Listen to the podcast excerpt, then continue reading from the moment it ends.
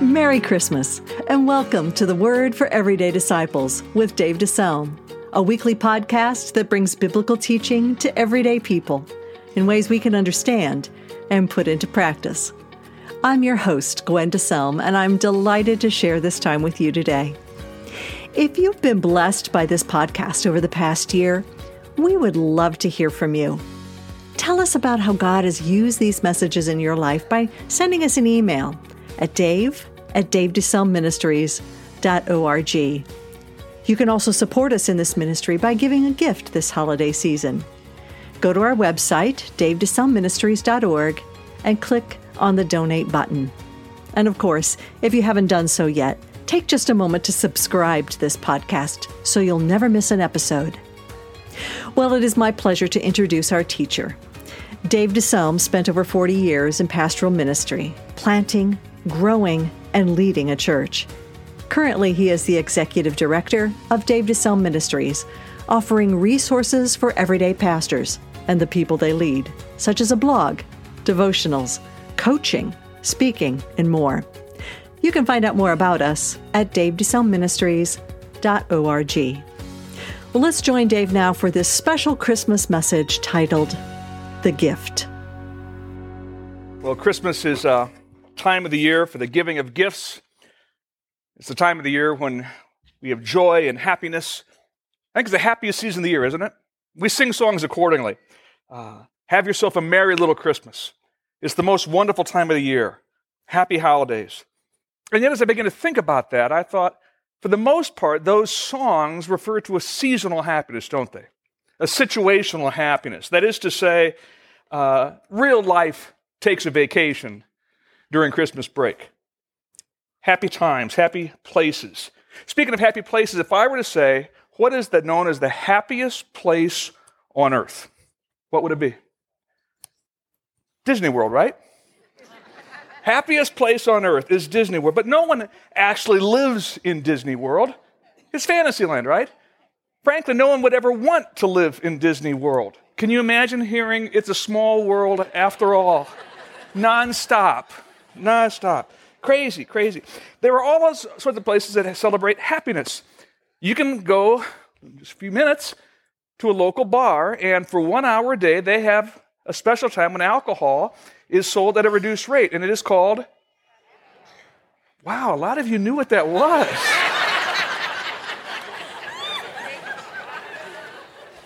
I'll have to compare you to the other services and see whether the three o'clock needs extra prayer. I don't know. Happy hour. Now, here's what hits me about that. They got one hour of happy hour, and then I thought, well, what are the other 23 hours? one hour of happiness. The fact is, whatever you choose to escape to, whether it's alcohol, whether it's television, whether it's vacation, whether it's sports or shopping or sleeping, real life quickly comes to call again. Which brings us to a part of the Christmas story I'd like to talk to you about just for a few minutes this afternoon. In it, there are a group of individuals who are looking for more than situational or seasonal happiness. They're called the Magi, the wise men. We don't know a lot about them. We know they had wealth, prestige, position. We know they came from the east, probably from Persia, modern day Iraq. They were quite open as scholars to learning about other cultures. Specifically, they were interested in the nation of Israel and its sacred writings. And they had read there that a great king was coming. And indeed, that that king would be announced in the heavens first. And they were experts in that as well. So when there was a heavenly phenomena, they determined to go looking for the king. They were willing to spend a lot of time, a lot of money, a lot of energy to go looking for the king. Why? Because for all the wealth and position and power that they had, they were still missing something. And they determined that they were going to see if that something was in a someone. Incidentally, some comedian once said, What if they were the three wise women rather than the three wise men? I got to thinking about that. Here's my conclusion they would have asked for directions earlier. They would have arrived to help deliver the baby. They would have brought diapers. They would have cleaned the stable, and they would have baked a casserole before they left. as it stands, these were three wise men. And they got as far as Jerusalem, then they were stymied because they were sure that any king would be born in the capital. And so the text says in Matthew that they asked, Where is the one who was born king of the Jews? We saw his star in the east, and we've come to worship him. But the baby they were looking for wasn't in Jerusalem. And again, they were stymied. There was a king there. What was his name? Herod. Herod was the king there. And the text continues When King Herod heard this, he was disturbed, and all of Jerusalem with him. Now, Herod was one of the most brilliant figures of antiquity, a builder beyond compare. But he was also brutal. He'd ingratiated himself to the Romans during the Civil War. Octavian had become his patriarch, and he'd become the puppet king known as the King of the Jews under Octavian's supervision. He was proud of his position, but he was paranoid of his, of his power. In fact, he had at least 10 wives, and the only one that he loved, he had executed because he was convinced she was plotting against him. He killed three of his sons because he was sure they wanted his crown. And when one of their barbers protested, he killed the barber too. When he was close to death, Herod was afraid that no one would mourn him. So he rounded up 70 of the leading citizens in Jerusalem, had them imprisoned with these instructions When I die, kill all of them. Someone will at least shed tears upon my death. This was Herod. This was the time when Jesus was born. That's why the text says Herod was disturbed and all of Jerusalem with him. Herod doesn't know where the child is, but he's convinced the king is a threat.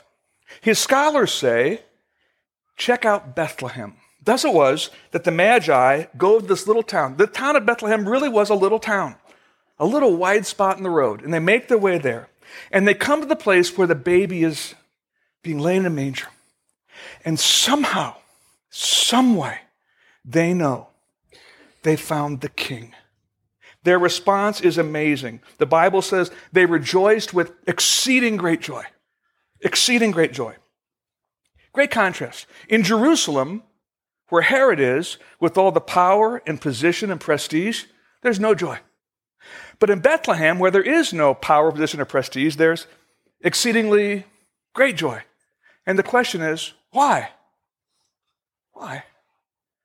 I think the answer is clear. It's because Jesus was in Bethlehem. And where Jesus is, there's joy. There's joy that goes beyond the seasonal.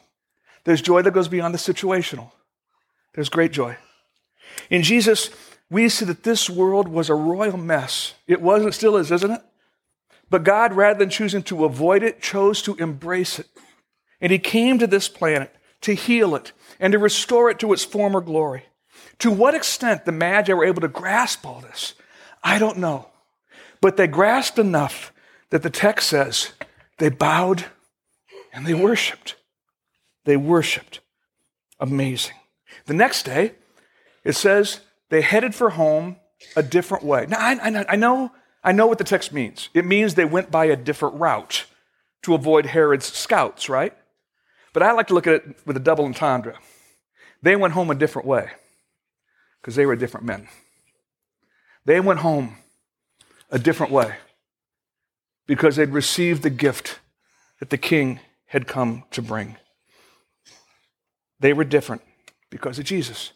And friends, this is the good news of Christmas. For God so loved the world that he gave his one and only Son, that whosoever should believe in him should not perish but have eternal life. Eternal life. One person called this the gospel in a nutshell. It's an amazing verse. God gave his Son the ultimate gift that whosoever, whosoever no exclusions, no exceptions. Whosoever would embrace him by faith, believe in him, trust in him, should not perish but have eternal life. Eternal life. What's that mean? Well, one way to look at it is it's everlasting life in duration. Think of that. You'll never die. Life out of this world is through a doorway, and you'll simply step into eternity. Everlasting life. How could that be? Because the Bible's real clear that we don't deserve that. In fact, it says this all have sinned and fallen short of the glory of God. That's the bad news of Christmas. See, the fact is, I'm a sinner, and so are you. And we fall short of God's standard for heaven. Bad news. But the same book of Romans also says this the wages of sin is death. Cosmic rebellion deserves capital punishment. But the free gift of God is eternal life in Jesus Christ our Lord. See, that's why you can't divorce Christmas from Good Friday and Easter. Jesus came to give his life that you wouldn't have to give yours. He died so you wouldn't have to. Eternal life. But there's more than the quantity of life in eternal life, there's the quality. Jesus himself said in John 10 10, I've come to give you life and life abundantly. Overcoming life, transformational life, a whole different reality. You interested in that? I think an awful lot of us are. Right, frankly, we're sick and tired of being sick and tired. I don't know how this holiday season finds you. Maybe, maybe you're totally happy. Everything in your life is great. Your body is healthy. Your marriage is thriving. Your kids are terrific. Your job is pure joy. Your problems are insignificant. Your regrets are few. And all the relatives you'll be with tomorrow are emotionally well adjusted people you just can't wait to see. Maybe that's you. Lucky you. Then there's the rest of us. Maybe this Christmas is hard for you. Disappointments are many, discouragement is real, old memories are haunting, and new habits are troubling, and things look bleak for 2015. Yet the gift of eternal life is offered to you tonight a different kind of life, a different capacity for life, a different hope for the afterlife. It's all offered as a free gift. But like any gift, you have to choose to embrace it. The wise men did. They bowed in worship. And because of that, they went home a different way. And if you would embrace the gift that is being offered to you tonight, you could go home a different way too. A different way. I'd like you to bow your heads if you would, please.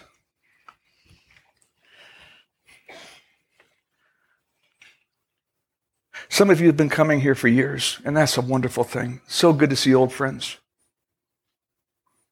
Others of you aren't really to church much. I'm so glad you chose to attend. I'm not looking for church attendance. I'm not looking for religious ritual. I'm not looking for even a moral scrubbing. I'm looking for men and women who are just as open as the wise men were. There's just something that's not there. For all that you have, there's so much that you don't. For all that you can be smiling about, there's so much you weep over. I would offer you tonight eternal life in Jesus Christ. He came to this world, and 33 years later, he died on a cross to pay the penalty for your sin, to fit you for heaven, and to give you a new start until then but only you can receive it. I can't receive it for you. Your parents can't receive it for you. Your wife can't receive it for you. Your kids can't receive it for you. Only you can. Perhaps with a prayer something like this Lord, I don't quite know what I'm looking for. But like the wise men, I know I need something. Jesus, if in fact you are who you say you were, and if in fact you would give your life for me, I would right now embrace you as my Lord and Savior. Forgive me for my sins. Come into my life. Make me a new person. And take me home to be with you forever. Tonight, Christmas I receive the ultimate Christmas gift in Christ. In Jesus' name I pray that. Amen. Let me continue on just for a couple minutes. I said, when the wise men recognized it, what'd they do? They what? Bowed in worship. But did you notice what else they did? Take a look at the text. Then they opened their treasures and presented him with gifts of gold, frankincense, and myrrh. I've probably read those words hundreds of times, but I've never before seen the linkage between the two things. Do you see it? Having received the gift, they then gave gifts. Having been blessed, they then chose to bless in very tangible ways. Now, those gifts, gold, frankincense, and myrrh, the latter two are very expensive perfumes. Say, how'd that help? Well, we read in the account that when Herod realized that the Magi were not going to return to him and lead him to the baby, he sent out his hitmen. And he had pretty much blunt orders kill every baby in Bethlehem, ages two and under, boy babies. They wiped them out. Joseph had been warned in a dream and he had escaped with his family, but he couldn't go back to Nazareth. Where'd he go? Egypt. They became refugees. Think about that. No friends, no money. Where were they going to purchase food? Where were they going to get housing? Where was he going to avail himself of tools to start a new career? Because of the gifts of the Magi, he could start over. Having been blessed, they blessed him with a new start. That's an amazing thing to me. There's something important for us to see. Having received the gift of life, the natural response is to give gifts for life. Having freely received, freely give.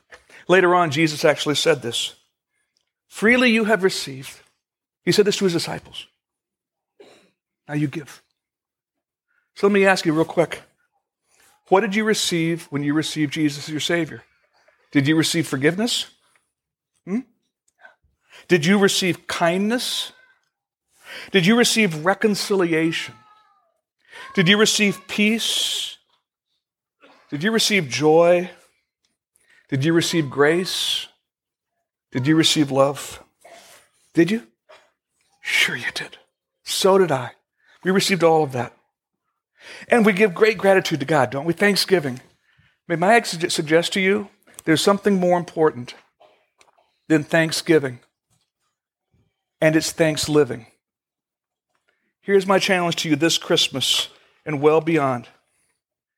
Freely you have been forgiven. Who could you forgive this Christmas season? Who should you forgive? Freely you have been offered kindness. Hmm? Who could you show kindness to? I mean, real kindness, acts of love, demonstrations of generosity. Who could you show kindness to? You've been reconciled. Who could you reconcile with this Christmas season? You know what? I just need to bury the hatchet. Freely I've received, freely I'm going to give. You found peace. Who can you offer peace to? So, how do you offer peace? Well, for some people, they don't have much peace because they can't pay their bills. They can't pay their rent. They can barely make it as a single mom. Who could you provide some peace for this season and beyond? You've discovered joy. Whose kids could you bring joy to? You've been shown grace. Who could you show it to? You've been loved. Who can you demonstrate that to? God led the Magi to Jesus not only for what he could give to them, but for what he could do through them and in them. You have not been saved simply for thanksgiving. You've been saved for thanks living. And that's my challenge to many of us this Christmas season who've already received the gift. Freely you received it who can you give a gift to? Who can you give a gift to?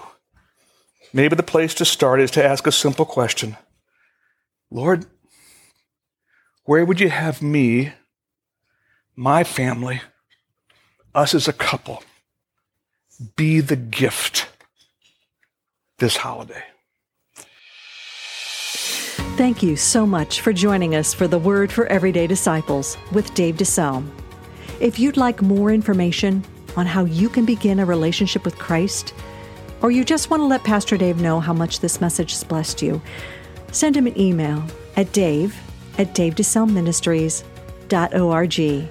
Then join us next time as we look to God's Word for help and hope as we follow Jesus every day.